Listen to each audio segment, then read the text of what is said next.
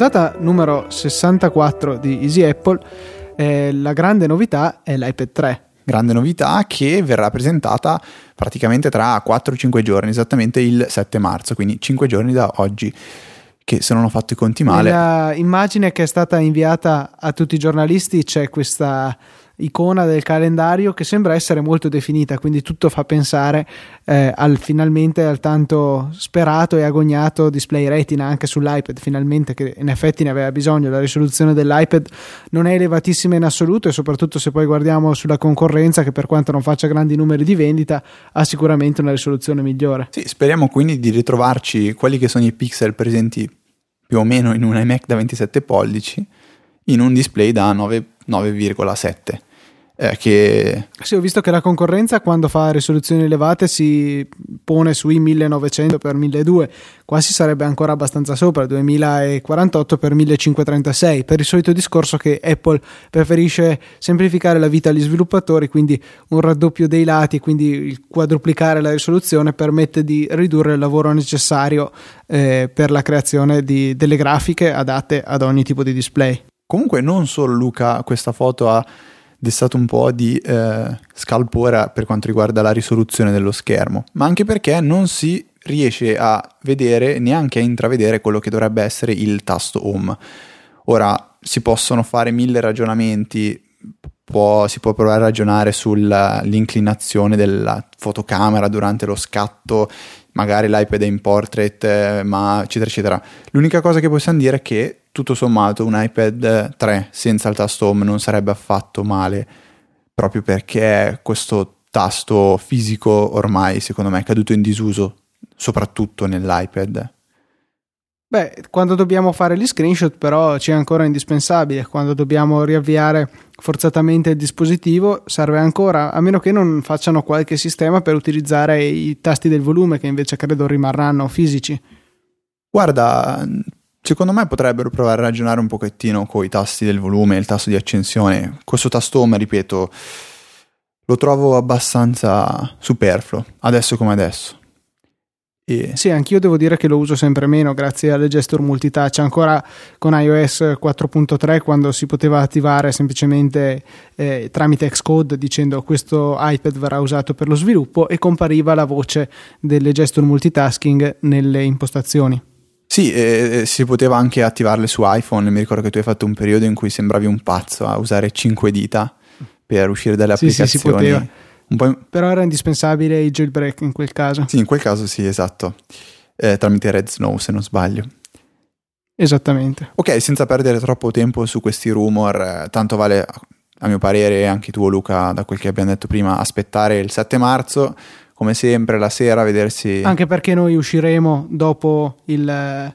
Eh, appunto dopo questo annuncio e potremo anche eh, parlarvi un po' più per certo dato che avremo avuto modo di eh, verificare quello che viene detto su internet nei due giorni successivi alla presentazione verrà presentato di mercoledì noi usciremo di venerdì quindi magari cercheremo di ritardare un attimino la registrazione in modo da uscire venerdì dicendo tutto quello che si può sapere per certo almeno. Sì, non pensiamo possa essere utile fare come è successo con iOS 5, una puntata praticamente anticipata che è uscita subito dopo il, l'evento, perché comunque non, ci sarà solo un pochettino da commentare, quindi noi ci saremo sempre il venerdì alle 17 in punto. Partiamo col... Ora del server permettendo, perché abbiamo visto che eh, c'era qualche problema, un ritardo di 4-5 minuti non dovuto a noi, però Vabbè, quello... cercheremo di risolvere. Quello ci dovremo, ci dovremo adattare. E Luca, volevi parlare un attimo della questione della pubblicità in Twitter, se non sbaglio? O... Sì, eh, si fanno sempre più insistenti le voci, anzi credo che ormai sia diventata una cosa ufficiale che nelle applicazioni ufficiali di Twitter si è parlato di iPhone e Android, non si sa ancora per iPad e credo neanche per Mac. Eh, nei client ufficiali verrà introdotta la pubblicità sotto forma di tweet sponsorizzati, tra virgolette, per cui avremo una pubblicità un po' più invasiva di quella attuale che per il momento compare solo nella versione web che eh, la maggior parte degli utenti più assidui di Twitter non usano, in realtà tutti si affidano a dei client, magari proprio quelli ufficiali, ma comunque dei client e non l'applicazione web.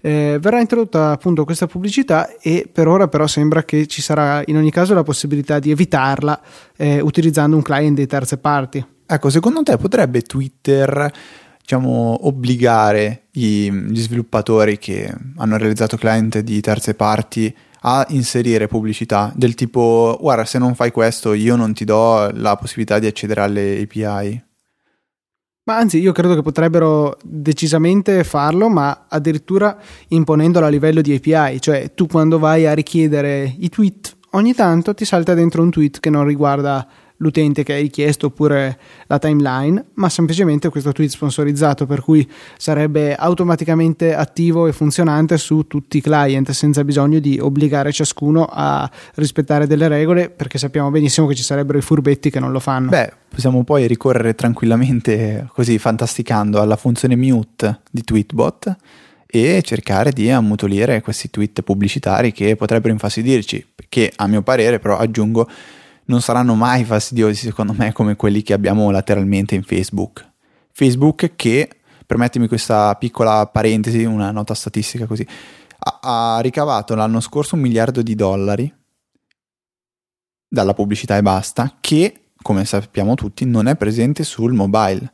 Quindi i soldi che girano con la pubblicità sono talmente, sono veramente tanti Facebook, se non sbaglio, avrà boh, il 30% della, della, del traffico sol, da, da, web ehm, desktop, mentre tutto il resto, da quel che avevo letto, era praticamente iPhone, tablet e Android, eccetera, eccetera, da cui, in cui non c'è pubblicità. Quindi, secondo me, anche Facebook eh, farà prima o poi questo passo. Bisogna trovare. No, ma dici solo il 30% del traffico di Facebook è dovuto al eh, desktop. Io non credo proprio, credo che sia il 90%. Eh, Guarda, non, non vorrei contraddirti, anche a me sembrava molto strano.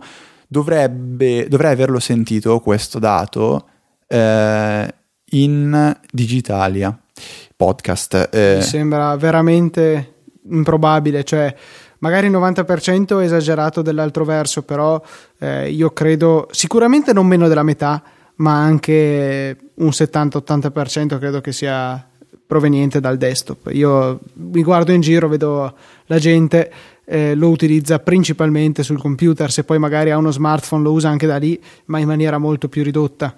Guarda, facciamo così, io adesso indago un attimo mentre ti lascio parlare un po' di, visto che abbiamo accennato Tweetbot, magari spenderci due parole, visto che è uscito ormai da praticamente due settimane, forse 20 giorni, non abbiamo mai parlato. Intanto... Sì, per una serie di ragioni non abbiamo parlato più di tanto di Tweetbot per iPad che è uscito eh, ormai appunto come dicevi da qualche tempo e che sia io che te abbiamo immediatamente scaricato e eletto a nostra applicazione ufficiale per accedere a Twitter dall'iPad.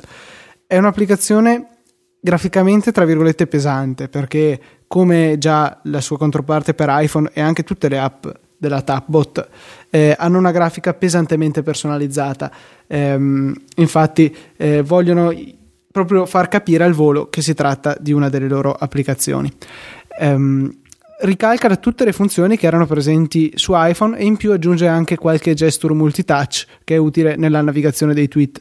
Se ad esempio dalla mia timeline vedo eh, un profilo, posso cliccarci sopra per entrarci. Poi non so, nel, tra i tweet di questa persona c'è una mention con eh, un'altra ancora e ci clicco. Quindi sono due livelli di distanza dalla eh, mia eh, timeline. Ho la possibilità di fare uno swipe da sinistra verso destra con due dita per tornare indietro di un livello, un po' come se cliccassi sulla frecciolina indietro che c'è in alto. Se invece lo swipe lo faccio con tre dita, vado direttamente al livello base, che sia esso la timeline, le menzioni, eccetera, eccetera. Quindi questo è molto comodo. Eh, c'è la possibilità di vedere inline le foto, cioè vuol dire nel tweet verrà direttamente mostrata una miniatura, funzione che è stata aggiunta anche alla versione per iPhone e ehm, c'è il supporto anche a numerosi servizi esterni che completano l'esperienza su Twitter. È possibile scegliere il servizio eh, di accorciamento degli indirizzi, è possibile scegliere dove caricare immagini e video, eh, è possibile utilizzare il, ter- il servizio Tweetmarker che è estremamente comodo per sincronizzare almeno in parte eh, le menzioni e la timeline, il livello, cioè il punto a cui siamo arrivati a leggere da, iP- da iPhone, da iPad e da Mac per i, i, client che supportano questa funzione. Eh, non c'è ancora Tweetbot per Mac, peccato purtroppo. Lo stiamo aspettando ancora. tutti, dai. Esatto. E poi altra funzione interessante tra i servizi eh, di Read It Later, Read Later, eh, non so, i servizi che servono per salvare degli articoli per una lettura successiva, eh, è presente oltre ai soliti eh, ai nomi, cioè Read It Later e Instapaper, anche Readability, un servizio che io e te stiamo imparando ad apprezzare eh, che è gratuito e tra parentesi il primo marzo, quindi ieri per voi, mm. al, circa e ieri, eh, verrà rilasciata l'applicazione ufficiale eh, per iPad e anche per iPhone. Sarà universale gratuita, o meglio è universale gratuita. Non vi possiamo dire cosa ne pensiamo perché uscirà domani per noi. Io, boh, però, secondo te Luca, serve davvero l'applicazione di Readability quando c'è già Reader? Sì, perché a Reader manca ancora come non so se l'ho detto in puntata, ma te sicuramente l'ho detto, il fatto che manca la modalità di lettura notturna, cioè la possibilità di eh, invertire i colori, avere lo sfondo nero e il testo bianco per affaticare meno la vista nel caso non ci sia luce, per esempio se avete le luci spente. E io appunto la sera preferisco nettamente questa modalità che attualmente posso avere su iPad solamente se vado dalla, dal sito, quindi utilizzo la web app di Readability. Capito. Mag- magari questo Reader 3.0 di cui ci aveva parlato Federico Viticci la scorsa puntata avrà questa modalità notturna, magari io ci spero veramente perché è una funzionalità estremamente utile e che apprezzerei anche in Reader nella sua interezza, cioè anche nella lettura dei feed normalmente. Eh, la sera è senz'altro più comodo avere lo schema di colori invertito. Assolutamente, assolutamente. Io nel frattempo mi scuso, non ho trovato più quella, quella fonte lì. Comunque facciamo così, prendetelo con le pinze. Io mi ricordo di una eh, leggera facciamo così, non mettiamo 70, facciamo 60, una leggera maggioranza del traffico eh, a livello mobile per Facebook. E se ho detto una stupidata, no, io mi ricordo di averla proprio sentita in Digitalia, puntata 118 se non, se non erro. Comunque, niente. Quindi aspettando questo bel tweet, tweetbot for Mac, perché alla fine è quello che manca e che attualmente mi, mi lascia, mi lascia diciamo usare Twitter praticamente solo, solo da iPad o iPhone, io vi vorrei parlare di un'applicazione. Un'applicazione che mi è stato chiesto sostanzialmente di, di, di vedere, di, di, dire un attimo com'è. Guido, un nostro utente che ultimamente è veramente molto attivo, che ringrazio, mi ha detto, voi, tu, noi, riferendosi a me e Luca, utilizziamo Moneybook, un'applicazione di cui abbiamo spesso parlato per la gestione delle finanze, molto bella, molto minimale, interfaccia grafica pulita, con la possibilità di salvare online i backup sull'omonimo servizio, ehm, che funziona secondo me egregiamente. Guido mi ha detto, guarda, sinceramente a me non mi ha tanto soddisfatto e mi sono rifugiato, tra virgolette, in un'altra applicazione che si chiama Saver. Ho avuto modo di provare questo saver e devo ammettere che è veramente ben fatto, ben strutturato e um, può essere un ottimo, um, come si dice, concorrente di Moneybook. La, la, diciamo, la, semplicità è sempre la stessa e la grafica ricorda un po' quella di, di Moneybook, quindi molto semplice, questo stile comunque grafico molto piacevole, semplice da utilizzare e da, da settare. Secondo me ha un qualcosa in più di bello, cioè la possibilità di vedere tramite un grafico a torta dove avete eh, scialacquato i vostri soldi, diciamola con un termine un po', un po' grezzo, che è molto bello, che però è presente anche in Moneybook con un altro tipo di vista, a mio parere meno piacevole da vedere, eh, son, è praticamente un istogramma a differenza di un grafico a torta. È un pochettino più avanzato Saver ehm, a livello di diciamo, di mm, specifica della spesa. Adesso mm, che cosa voglio dire? Voglio dire che potrete dire in, in Moneybook dite ho speso questi soldi per il cibo, stop. Quando invece lo dite a Saver, Saver vi dice mm, ma per un caffè un fast food, ristorante, un soft drink, un bar, quindi questo può essere sì un po' più specifico, ma per l'uso che ne faccio io no, è qualcosa in, in più che non serve, si può comunque tralasciare. Ultima cosa che mi ha, mi ha un po' fermato dal passare a Saver è stato il fatto della gestione, eh, diciamo del riepilogo delle spese, che secondo me è gestito molto molto meglio da Moneybook. Tirando le, le conclusioni, Saver funziona molto bene, se siete indecisi secondo me date un'occhiata agli screenshot e quella che vi piace più graficamente, acchiappatevela e iniziate ad usarla perché è eccezionale. Se avete già Moneybook e volete passare a Saver, ve lo sconsiglio per il semplice motivo che non è possibile importare i dati in Saver. Io ho chiesto allo sviluppatore perché mai e lui mi ha detto per favore parti da eh, un database pulito e gli ho detto ho capito ma lo farà in futuro? Silenzio, non mi ha più risposto. Quindi in attesa di questa funzione c'è... Boh, se avete Moneybook state su Moneybook. L'ultima cosa la dico Luca, dopodiché ti ricedo la parola e eh, riguardo Moneywell, che è un'applicazione che è stata eletta anche se non sbaglio da Apple come migliore app della settimana o comunque era in primo piano, che è disponibile eh, anche per Mac, anche se è leggermente costosa a mio parere. Moneywell è, è avanzatissima, permette di gestire più, più, conti, più bancomat, potete gestire magari contanti a parte, potete in questo caso importare eh, il database eh, che avete magari creato con qualche altra applicazione che deve essere in formato CSV e però Moneywell secondo me è veramente riservata a chi ha necessità di gestire in modo molto molto avanzato le proprie finanze. Quindi se siete dei, dei, no, dei commercialisti o comunque avete stretta necessità di gestire magari più conti, eccetera, eccetera. Moneywell. Beh, Fede, mi rifiuto di credere che un commercialista usi questo genere di applicazioni. No, era... Veramente ci stanno truffando. Luca, era una cosa abbastanza nel senso ironica, nel senso non, ah, non okay. penso che ci sia bisogno di avere qualcosa di così avanzato, anche se potrebbe fare gola a qualcuno, non lo so. Magari se avete il figlio che vuole fare da grande il commercialista, fategli provare un Moneywell, non lo so Comunque no, volevo concludere un attimo la, la, questa questione e fare un, un pun, un, il punto della situazione su, su questo genere di applicazioni. Dopodiché ti ricedo la parola Luca.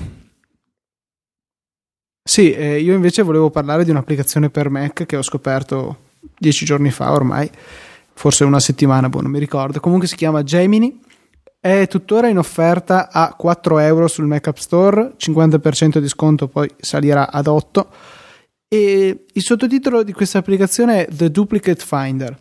Il nome suggerisce benissimo la sua funzione, cioè si occupa di trovare i file duplicati nelle cartelle che noi decideremo di dargli in pasto. Per fare questo è sufficiente aprire l'applicazione e trascinarci dentro la cartella che ci interessa oppure anche selezionarla dal pratico menu incluso nell'applicazione. Dopo una scansione che durerà più o meno tempo in base alle dimensioni della cartella, vi, potranno, vi verranno mostrati i risultati, divisi inoltre per tipo di file duplicato, immagini, archivi, documenti, musica, cartelle o altro. Ehm, nella colonna centrale dell'applicazione vi vengono mostrati appunto i file duplicati e un contatore che indica il numero di copie che avete di questa eh, applicaz- di questo file, insomma. In più ha anche lo spazio complessivo occupato da tutte queste copie. Cliccando su un file vi verranno mostrate il, la posizione di ciascuno de- delle copie e potremo selezionare quelle che vogliamo rimuovere. C'è anche una funzionalità di autoselezione dei file da rimuovere, o meglio delle versioni da rimuovere.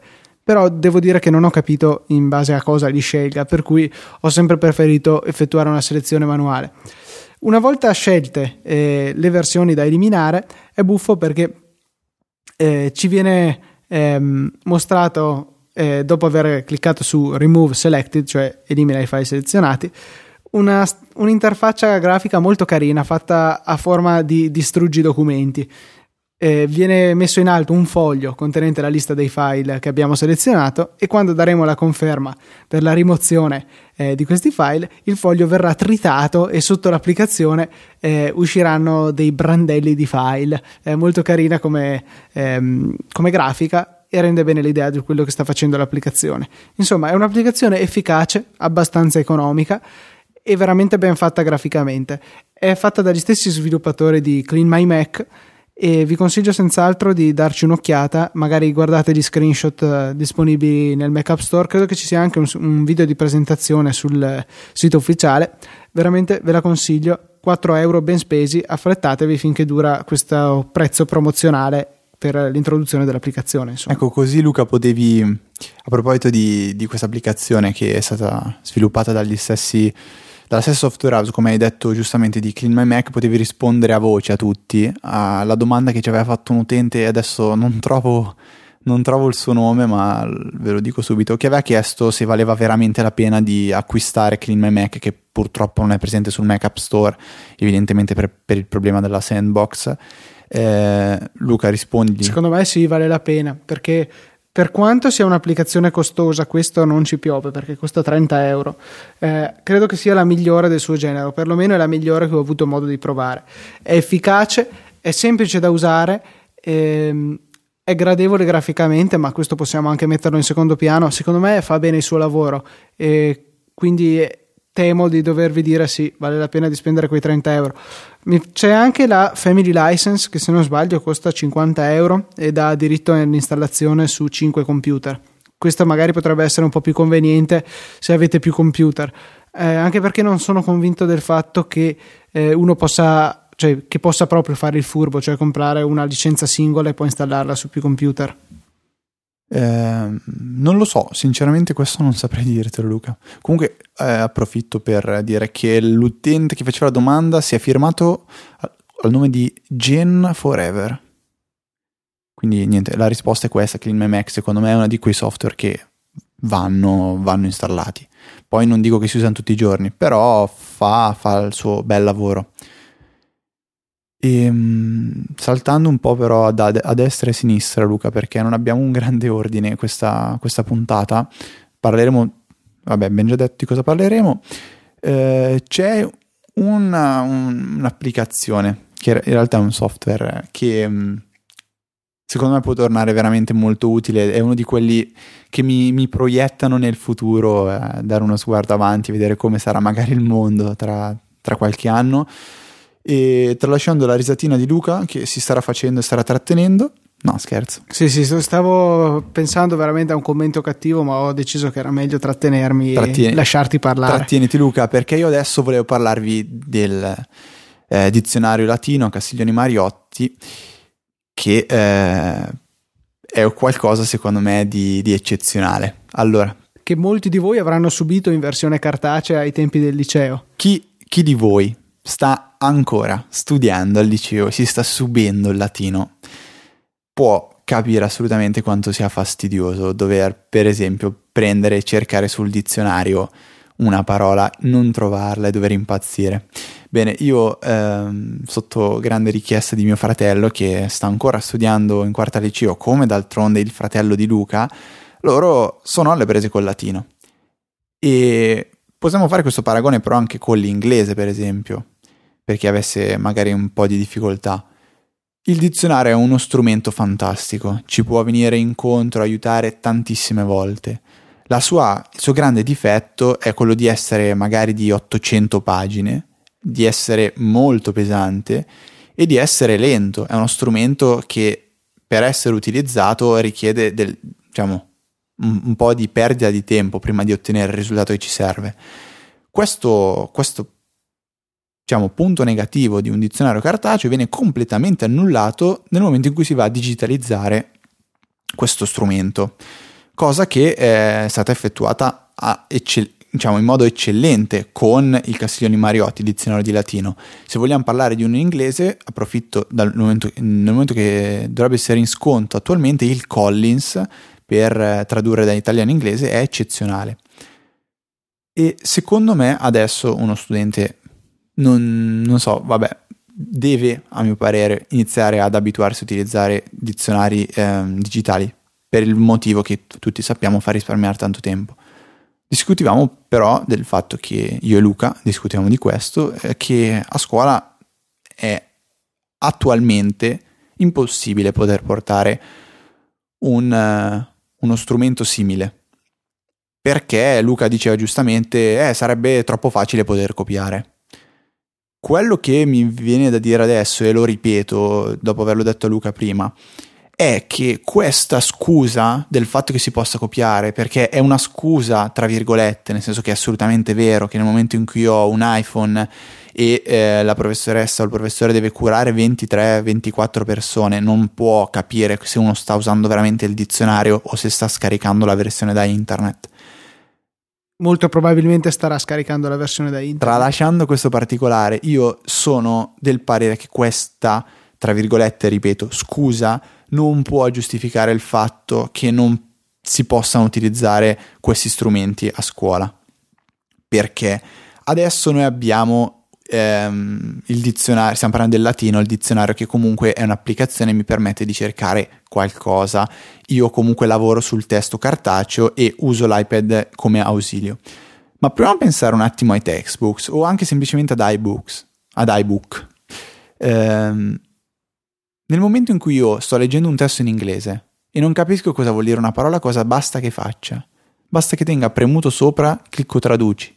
O allo stesso modo nel Mac c'è la scorciatoia che non so quanti la conoscano, Control Command D col cursore che seleziona una Oppure parola. doppio tap con tre dita. O doppio tap con tre dita. C'è anche il doppio tap con tre dita, sì.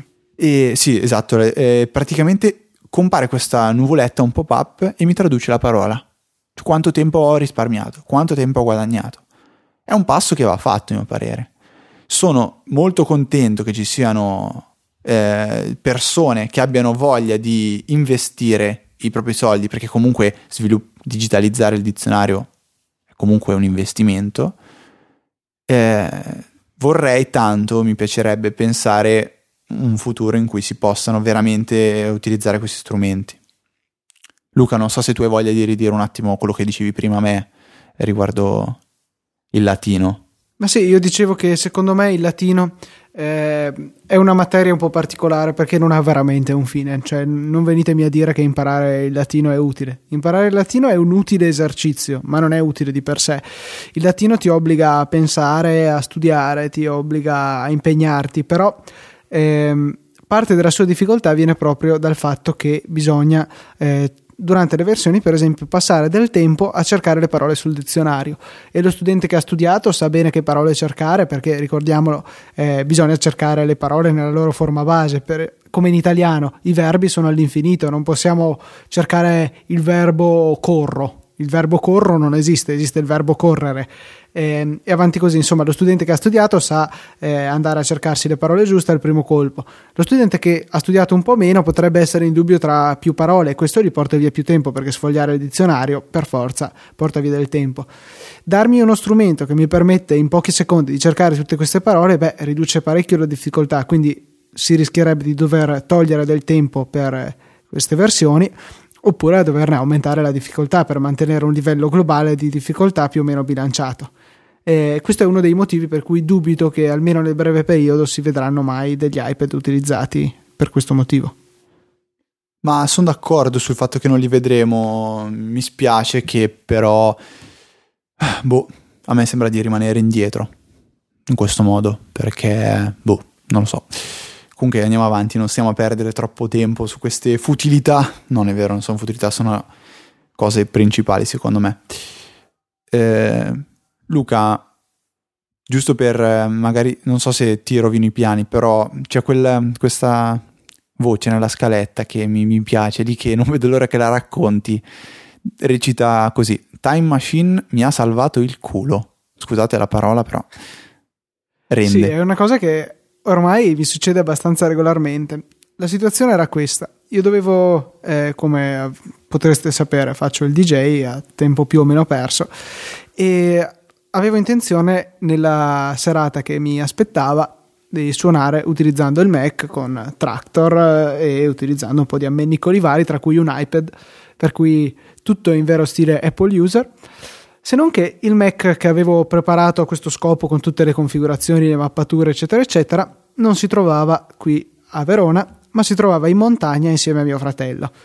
Dopo la prima dose di imprecazioni eh, ho detto vabbè mi farò mandare con la lentissima connessione di cui dispongo in montagna mi farò mandare le configurazioni, poi la musica alla fine è quella, me la ricopio dal server domestico. Poi si accese una lampadina. Ehi, io ho un hard disk collegato all'Airport Extreme che mi serve per fare i backup con Time Machine di tutti i miei Mac. E da lì è stata la salvezza. Ho potuto prelevare tutti i miei dati, la configurazione, anche la musica, in modo da poterla mettere subito al posto giusto. Eh, avevo già comunque una seconda copia di Tractor anche sul, sul, mio Mac, sul mio MacBook Pro da 15 pollici e mi è bastato solamente copiare tutte le configurazioni che avevo eh, fatto sul MacBook Pro da 13 pollici che uso per suonare di solito sul mio e ho potuto appunto andare a suonare con pochissima difficoltà diciamo perché comunque mh, sono stati aggiustamenti minori che ho dovuto fare per adeguare al 100% la configurazione eh, ancora una volta Time Machine mi ha salvato il culo, scusate il termine, ma è proprio quello che ha fatto. Altrimenti avrei dovuto eh, suonare con i CD o con i vinili normalmente e in questo caso invece ho potuto sfruttare la tecnologia a mio favore sia suonando che preparandomi per suonare utilizzando Time Machine per recuperarmi tutto il necessario. Ecco, quindi doppia funzione di Time Machine che oltre a poterci salvare tutti i dati nel, nel, momento in cui dovessimo rompere o perdere il nostro computer, e la possibilità di avere una specie di hard disk esterno da cui andare a recuperare i vari file. No, cioè... Ma sì, anche perché poi ci sono eh, le versioni vecchie dei file, per cui se io avessi fatto un casino sul mio computer configurando qualcosa nel modo sbagliato, rovinando una cosa che prima funzionava perfettamente, posso benissimo tornare alla versione precedente. Poi il fatto che si possa accedere anche da altri computer, se vogliamo, potrebbe anche essere un problema di privacy, ma alla fine tu farai sempre il backup su un hard disk tuo o di un tuo familiare, non certo su quello di uno sconosciuto. No, questo, questo è verissimo, ok. E, ehm, Luca, mi sa che è arrivato il momento, il momento che ti, verrà, ti, ti vedrà stare in silenzio per, per, un po'. Mi spiace. Nessun problema, mi spiace per gli ascoltatori. Mi spiace per gli ascoltatori, di... ma è arrivato il momento. È ormai praticamente tre settimane, forse un mese, che ho avuto eh, la possibilità di testare OmniFocus.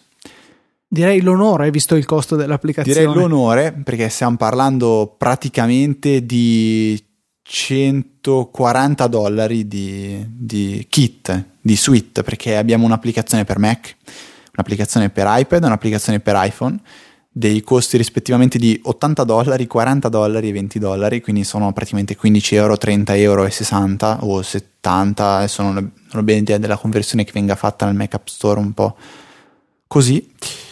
E OmniFocus, eh, giusto, cercherò di essere il più chiaro possibile perché è qualcosa di è unico secondo me. OmniFocus è un software dedicato alla gestione dei propri impegni, che segue la filosofia del metodo GTD, o stavo facendo un super inglesismo, eh, chiamato, o meglio, conosciuto anche Getting Things Done. Sostanzialmente quindi fare le cose, far sì che le cose siano fatte. Eh, il metodo. Allora, perché, perché OmniFocus? Perché uno dovrebbe andare a comprare un software così costoso per segnarsi le cose da fare? Ma perché OmniFocus permette di ragionare in un modo fantastico, a mio parere. Allora, bisogna ehm, partire da questo, da questo presupposto. Ogni volta che io ho qualcosa da fare, devo metterla in OmniFocus, devo scrivermela sempre. E poi prendersi degli attimi nella giornata per riorganizzare le cose che devo fare. Eh, la, diciamo, la, il cuore di OmniFocus è la possibilità di inserire questi, questi to-do, queste cose da fare. E vengono messi inizialmente in un contenitore chiamato in entrata, dove lì puoi praticamente scrivere tutto quello che ti viene in mente. Devi andare a fare la spesa, lì scrivi fare la spesa. Successivamente ci sono due principali sotto, diciamo, mh, mm, due principali metodi di divisione dei compiti. Primo che si chiama contesto. Contesto ti, ti chiede praticamente di specificare appunto il contesto in cui dovrai eh, svolgere un'applicazione, un, diciamo, un qualcosa da fare. Per esempio, se eh, state segnando di fare la spesa, questo contesto potrebbe essere, non so, macchina. Voi sapete che quando dovete usare la macchina dovete andare a fare la spesa vi state segnando, non so, delle recensioni da fare per me Luca, il mio contesto può essere microfono. Cioè quando sto usando il microfono io devo fare queste cose. Se ho delle applicazioni che voglio scaricare nel Mac App Store, il mio contesto è per esempio Mac App Store. Se devo fare una domanda a Luca, il mio contesto è Luca. Questo è il primo mh, attributo che bisogna dare a, cioè, che bisogna e si, o si può dare a ehm, dei, diciamo, dei to do, chiamiamoli così. Il secondo è quello dei progetti. Progetti si intende un qualcosa che richiede più azioni da svolgere per poter terminare un appunto progetto. Cerchiamo di essere un po' più ehm, concreti. Io ho il progetto spontaneamente.me o ho il progetto Easy Apple. All'interno del mio progetto Easy Apple io ho recensioni e video guide. Quando io devo dire ok, devo spiegare la lezione 3 del terminale, io gli dico ah, OmniFocus che questo mio eh, impegno deve essere svolto all'interno del progetto delle videoguide. Questo serve eh, sia per dare un ordine mh, molto razionale alle, ai miei impegni, ai compiti che devo svolgere, sia perché nel momento in cui io mi metto davanti al mio Mac e dico ok adesso faccio qualcosina per Apple, ho un po' di tempo da dedicare, allora io posso scorrere subito all'interno del mio progetto di Easy Apple e dire ok, oggi faccio delle videoguide. Clicco su videoguide e vedo bene, ho queste cose da fare. Ho la lezione 3 del terminale, ho questa video recensione da fare. Funziona perfettamente. Il contesto, eh, che, vi, ho detto prima, ehm, funziona allo stesso modo, cioè nel momento in cui dico ok adesso dedico il tempo a mandare un paio di mail a, che, che, ho, che ho da, da, inviare, che ho in arretrato, allora io guardo nel con, il mio contesto email e vedo che cosa ho da fare. Queste cose poi potranno andare a eh, incrociarsi. Questo diciamo secondo me è la parte principale di, di OmniFocus che già vale, no, mm, se, se vale la spesa questo bisogna capirlo dopo, perché da un lato io posso dire vabbè è facile parlare, tu le hai avute gratuitamente, è ovvio che per te vale, vale, vale la pena averle. Però diciamo questo è il cuore principale di OmniFocus e secondo me funziona perfettamente e devo ammettere che non è neanche, cioè adesso magari uno sentendoselo spiegare dice mizzica, tutte le volte che devo segnarmi una cosa ci impiego mezz'ora a farlo, assolutamente falso, ci impieghi veramente poco. E se poi hai poco tempo, magari hai proprio tre secondi, tu apri OmniFocus, butti il tuo impegno nella casella di cui ho parlato all'inizio che è quella di in entrata e lì lo, voi l'avete buttata lì in questo contenitore, dopo ve la riorganizzate, dopo gli assegnate il vostro contesto e il progetto a cui appartiene. Inutile dire che è possibile aggiungere delle date di scadenza, quindi esiste una sorta di bollettino che vi farà, diciamo, cercherà di aiutarvi a capire cosa ha la priorità eh, maggiore e cosa meno.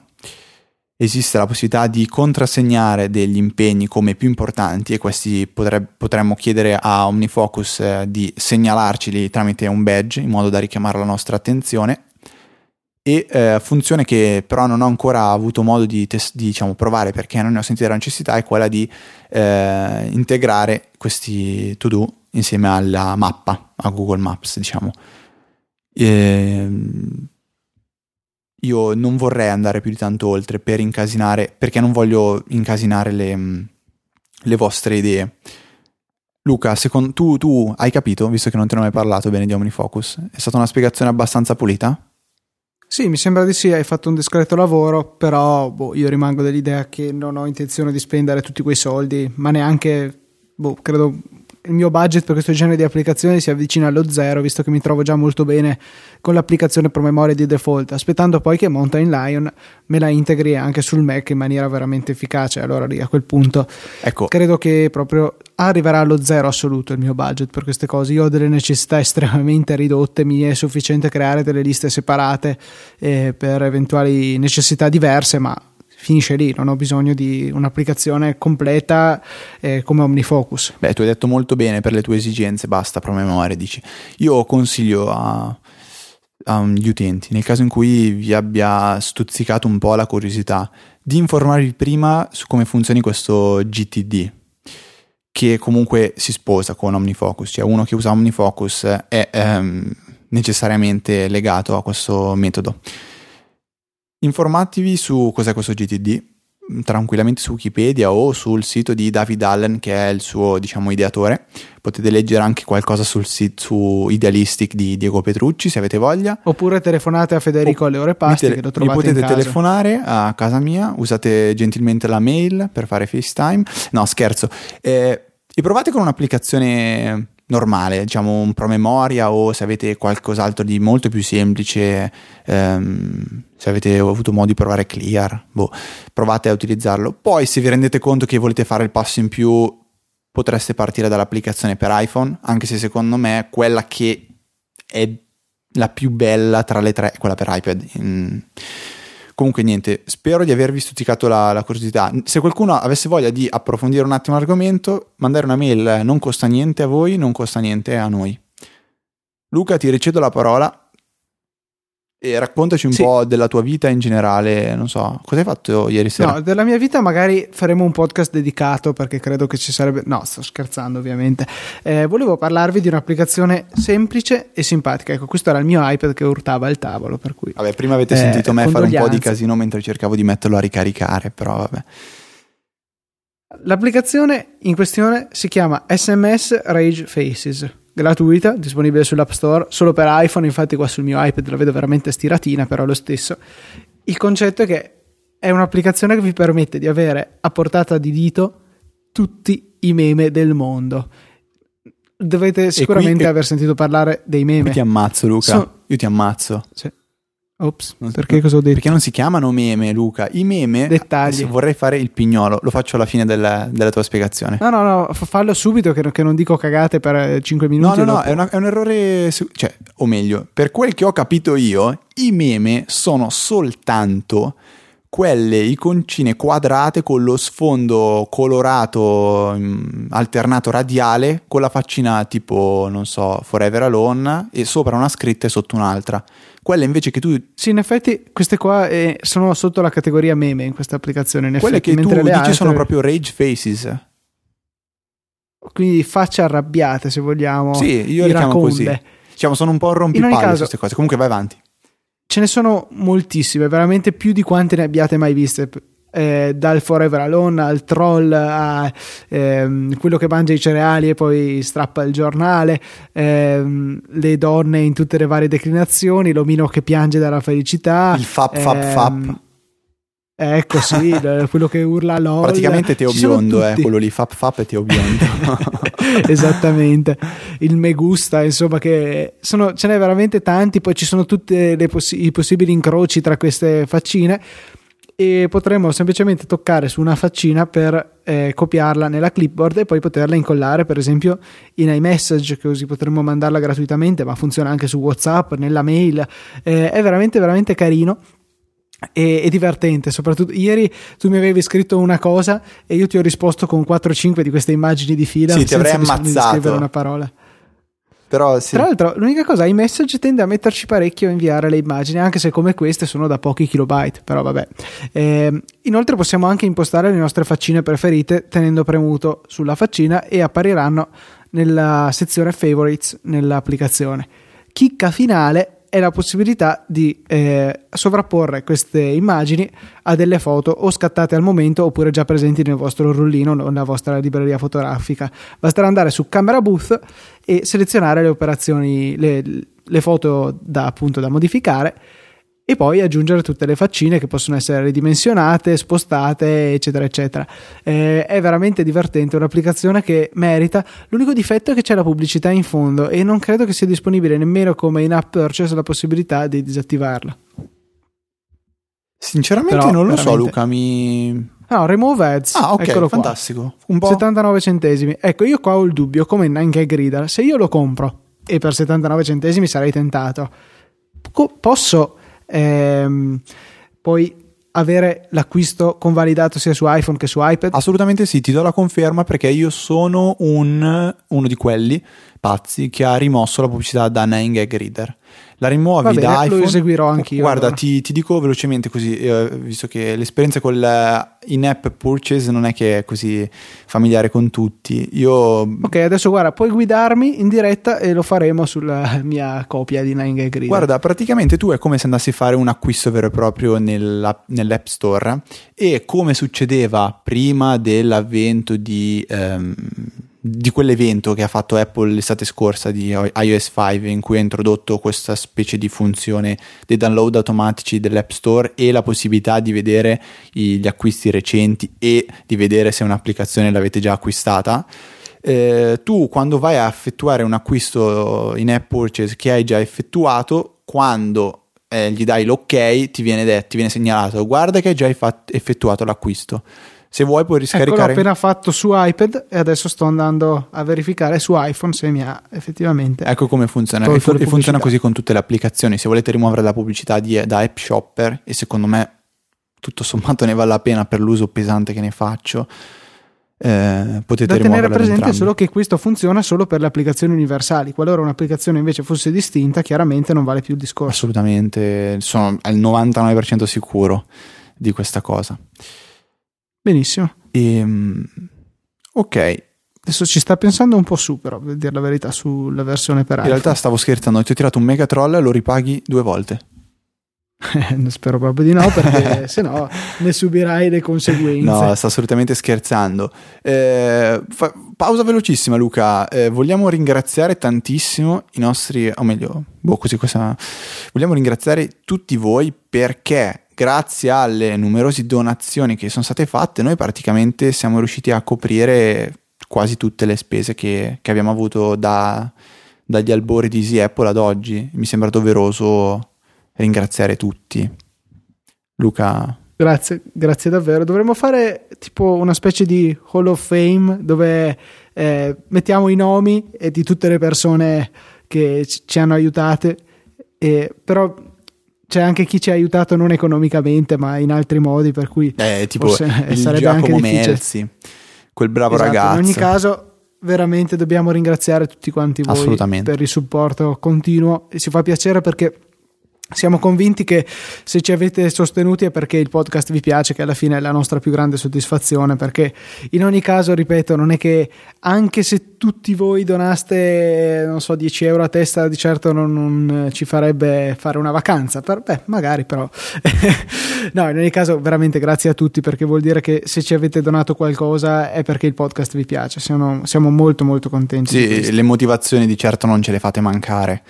Questo è vero. E dai, eh, Luca, diciamo a voce, tanto che ci siamo, facciamo questi altri due minuti di pausa. Raccontiamo un po' cosa è successo col server o lo lasciamo nell'oscuro, quello che è accaduto Mm. settimana scorsa? Eh, ma intendi il fatto che abbiamo dovuto cambiare? Sì, no, il fatto del ci hanno abbattuto, ci hanno trattato male perché comunque non ci siamo limitati molto a dire... eh, Cioè, più che altro ci eh, sosteneva che noi avevamo consumato 7 tera di banda in 20 giorni, che ci sembra veramente improbabile. Eh, normalmente ci attestiamo su dei valori molto più moderati, per cui veramente non capiamo come sia stato possibile. Allora, Eh, o Beninfa si è messo a scaricare tutte le applicazioni su tutti i computer che trovava tipo in- al lavoro o entrava negli Apple Store e faceva scaricare tutte le puntate di Easy Apple, così praticamente ci ha, ci ha saturato la banda e ci ha portato a 8 tera di, di traffico.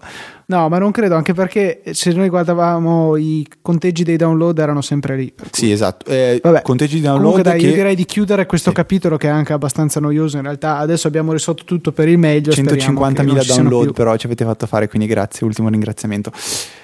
Ehm, ritornando seri, c'è un servizio di cui sicuramente avrete sentito parlare o avrete letto in Twitter, in Reader, qua e là ogni tanto, e eh, della serie eh, ogni, ogni tanto ritornano i ragazzini. Sto parlando di Delicious, ehm, che un- nasce per essere una specie di social network che eh, prevede la condivisione di preferiti, di bookmarks. Delicious secondo me può essere utile da questo punto di vista, ma lo è ancora molto di più se eh, voi vogliate eh, avere un posto in Se cui voi sì. Sì, eh, no, no, no, pensavo fosse giusto. Qualora vogliate, Qualora vogliate avere un luogo in cui, ehm, diciamo, collezionare le pagine web che, che ritenete più importanti, più interessanti. Eh, dico questo perché si può averla, c'è, c'è, la possibilità di salvare questi bookmarks sia in modo pubblico, in modo che tutti gli altri possano vederli, e sia in modo privato. Questo può, può essere utile, io sto iniziando a utilizzare Delicious proprio perché a volte leggo un articolo o un tweet e dico cavolo questo qua devo trovare un posto in cui metterlo e nel caso mi serva magari poi parlarne eh, o ritirarlo fuori durante una puntata di Easy Apple o per citarlo così mentre si parla con Luca, devo, devo averlo lì a portata di mano. Ecco, Delicious può essere un'ottima, situ- eh, un'ottima soluzione. Anche se ci sto un po' lavorando perché io non ho mai utilizzato i preferiti di, Safa- di, di Twitter, vedo invece che mm, possono essere molto utili per questo tipo. Oppure eh, stellare, stellinare gli articoli con Reader però Delicious è un servizio molto, molto utile e secondo me per poterlo utilizzare o per poter usufruirne al meglio ehm, sul vostro Mac o sul vostro dispositivo iOS dovete ricorrere a eh, Delibar sviluppata eh, da degli italiani e ovviamente quando si, si, fa le cose fatte in casa noi siamo sempre più contenti, noi belli patriottici. E Delibar parliamo della versione di Mac per il Mac che è molto mh, mm, diciamo silenziosa, nel senso che lei si va a piazzare tranquillamente nella nostra menu bar in alto, ci chiede di fare il login e noi quando, vog- quando mh, mm, aggiungiamo dei, dei preferiti a, a, a Delicious, compaiono lì, possiamo ricercarli, guardarceli. Per- precisa e perfetta, secondo me, è, è quello che esattamente cercavo, quindi al primo colpo ho fatto centro e l'ho trovata precisa. Per quanto riguarda iOS, Delibar è diciamo, compatibile solo con iPhone e non è universale, quindi non esiste proprio la versione per iPad. E qui funziona, funziona anche diciamo, per le mie esigenze va, va, più che bene. Una volta che, che l'avrete aperta e effettuato il vostro login, vi troverete nel vostro tab in cui potete eh, scorrere i preferiti che avete salvato, modificarli, salvarli, aprirli in Safari, eccetera, eccetera. Quindi nel caso in cui vogliate esplorare il mondo di Delicious, Delibar secondo me è eh, una scelta molto molto valida. Luca è morto. Benissimo. No, c'è. No, no, no, ci sono, ci sono. Solo pensavo ci fosse una pausa ad effetto per poi avere una conclusione filosofica su Delibar, invece niente. Eh, no, se vuoi posso fare un jingle velocemente. Eh, no, no, evitiamo. Invece volevo dare un suggerimento ai nostri ascoltatori, suggerimento che ho utilizzato personalmente diverse volte perché mi sono trovato nella situazione di dover inviare un file che avevo eh, nello specifico in iFiles sul mio iPad, doverlo eh, passare a, a, te o anche a mio fratello, ehm, solo che non avevo un computer a disposizione. La tecnica è stata piuttosto confusa, se vogliamo, perché ho dovuto abilitare l'hotspot personale sul mio iPhone. Eh, oppure anche sull'iPhone di destinazione o anche se fosse un cellulare Android, poco cambia. Ehm, adesso il passo successivo è connettere il dispositivo di destinazione eh, alla rete creata dall'hotspot e nel caso volessi prelevare da un terzo dispositivo ancora eh, il file, connettere anche quello. Bene, a questo punto in iFiles, ma anche in tante altre applicazioni, tra cui anche Good Player, tra cui anche Downloads, eh, è possibile creare eh, la condivisione wifi dei file. In pratica eh, è possibile generare, tra virgolette, un indirizzo che si connetterà a un server web eh, avviato dall'applicazione per poterne scaricare i file da altri dispositivi. In questo modo ho avviato la condivisione in iFiles e il Galaxy S2 di mio fratello è riuscito allegramente a scaricarsi il file che io volevo passargli eh, tramite wifi utilizzando questo indirizzo che gli ho dettato perché mi compariva sull'iPad.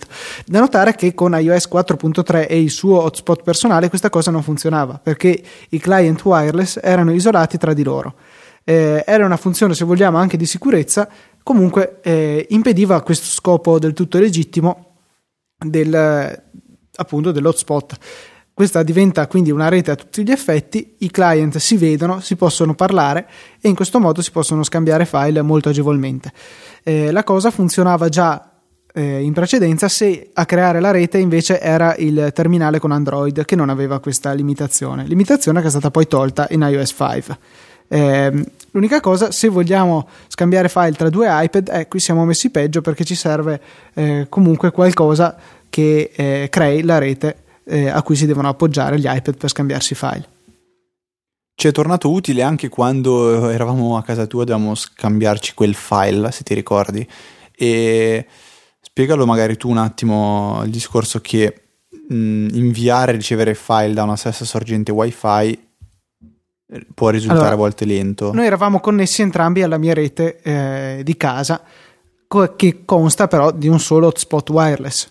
Eh, connettendoci entrambi e dovendoci passare un file dall'uno all'altro in wifi, obbligava in realtà i dati ad andare all'access point e ritornare all'altro dispositivo. Di fatto, quindi, eh, l'access point che non gliene fregava assolutamente niente del file a cui eh, che ci dovevamo passare, eh, era costretto a fare da intermediario, ricevere da uno e inviare all'altro. Chiaramente questo andava però a dimezzare la velocità effettiva perché eh, dei 54 megabit teorici, perché era una rete 802.11g, eh, eh, venivano divisi diventando di nuovo teorici, eh, 22, eh, 27 e mezzo, sì, so ancora fare i conti, no, 27 e basta, eh, in eh, ciascuna direzione. Inoltre poi il fatto eh, era che non erano nemmeno effettivi, insomma la velocità eh, di trasferimento dati era imbarazzante, era meno di un megabyte al secondo alla fine e allora abbiamo creato una rete, un hotspot da uno dei due iPhone, il secondo si è connesso e in questo modo il trasferimento file era decisamente velocizzato.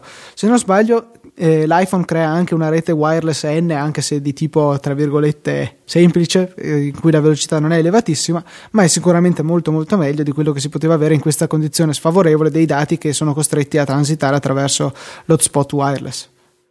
Ok, hai spiegato un attimo quello che mi avevi mi avevi fatto capire boh, un paio di settimane fa per questo discorso di velocità e che quindi può tornare molto utile. Eh, sì, eh, si aveva una connessione diretta e si evitavano i passaggi inutili che andavano a sprecare solamente velocità. Sì, ehm, ripeto, secondo me può tornare molto utile. E fortunatamente è stata aggiunta questa funzione con S5 perché prima ti ricordi che avevamo provato un giorno all'università? Ci eravamo messi lì a vedere, oh chissà se si può fare o no fuori dalle aule BL, ma sì. era ancora ai tempi di iOS 4.3 sì, sì. non si poteva ancora.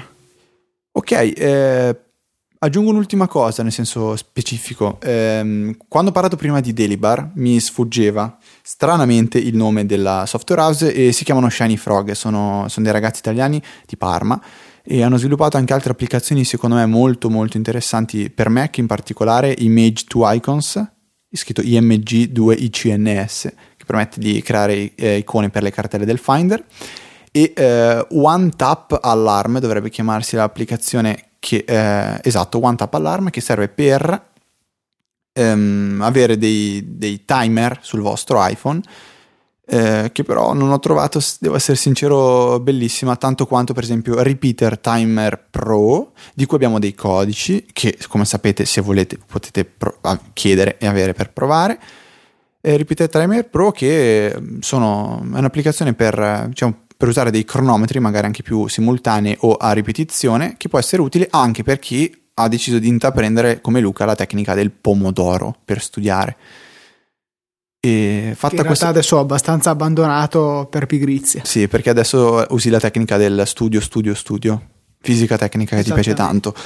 Sì, esatto, è una materia orripilante per me, fa proprio schifo e devo studiarla lo stesso. Luca giustamente mi scrive tramite iMessage, concludiamo perché siamo arrivati alla nostra ora e eh, per quanto riguarda il sondaggio che vi abbiamo chiesto, a, cui, a cui vi abbiamo chiesto di partecipare su Easy Apple a eh, ha avuto esiti abbastanza positivi, nel senso che l'80% della gente ha richiesto la puntata da un'oretta.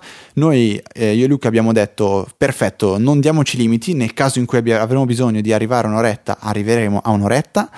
Nel caso in cui avremo da parlare 10 minuti, vi parleremo solo per 10 minuti. Per quanto riguarda me, ho esaurito un po' i miei argomenti. Luca? Io più o meno sì, e c'è ancora una cosetta, ma rimandiamo tranquillamente alla prossima puntata, visto che non è niente di così importante da non poter aspettare. Dunque, sperando che il 7 marzo Apple non stravolga tutti i piani di sì Apple con un iPad 3 da farci eh, raccapricciare i capelli, si dice? Si dice raccapricciare i capelli? Non lo so. Non credo proprio. Non penso proprio. Raccapricciare la pelle?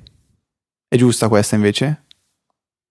Non so se si raccapricci qualcosa, a dire la verità, ma perché devi sempre andare a crearti queste difficoltà imbucandoti in dubbi letterari linguistici? Volevo fare un, un'uscita in, in, stile letterario, ma ho fatto una grande cappellata. Eh, ok, allora aspettando questo iPad 3 ci sentiamo la prossima settimana con una nuova puntata di Easy Apple.